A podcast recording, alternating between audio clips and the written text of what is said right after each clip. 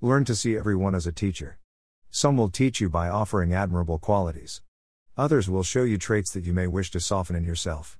Some will teach you to be yourself, because of how authentic they are. Everyone can offer a lesson. Be grateful for every relationship, no matter how long or short.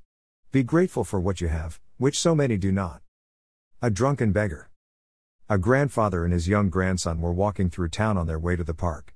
At the last street corner, they passed a drunken, exhausted homeless man who was living and begging on the street. Photo by Timur Weber on Pexels.com. The grandfather was not wealthy by any means. All he had to live off of was his social security check and a small pension. As they went by, the grandfather pulled out his wallet and took out a $10 bill before putting it back in his pocket.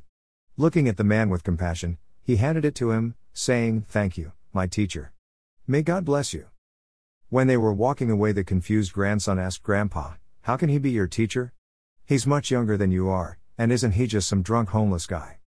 The grandfather looked at his grandson with a smile and explained, My child, teachers come in all ages and disguises. Some are in schools. Many more are outside the classroom. This man is my teacher today, for he has reminded me of many good things. He reminded me to be grateful for the prosperity that I have in my life. To appreciate my regular daily meals and the warm bed I sleep in.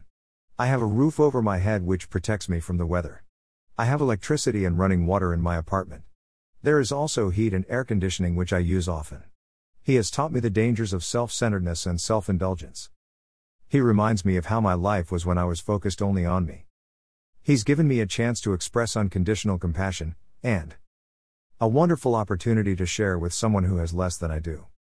I only gave him $10. He gave me a whole sermon of lessons.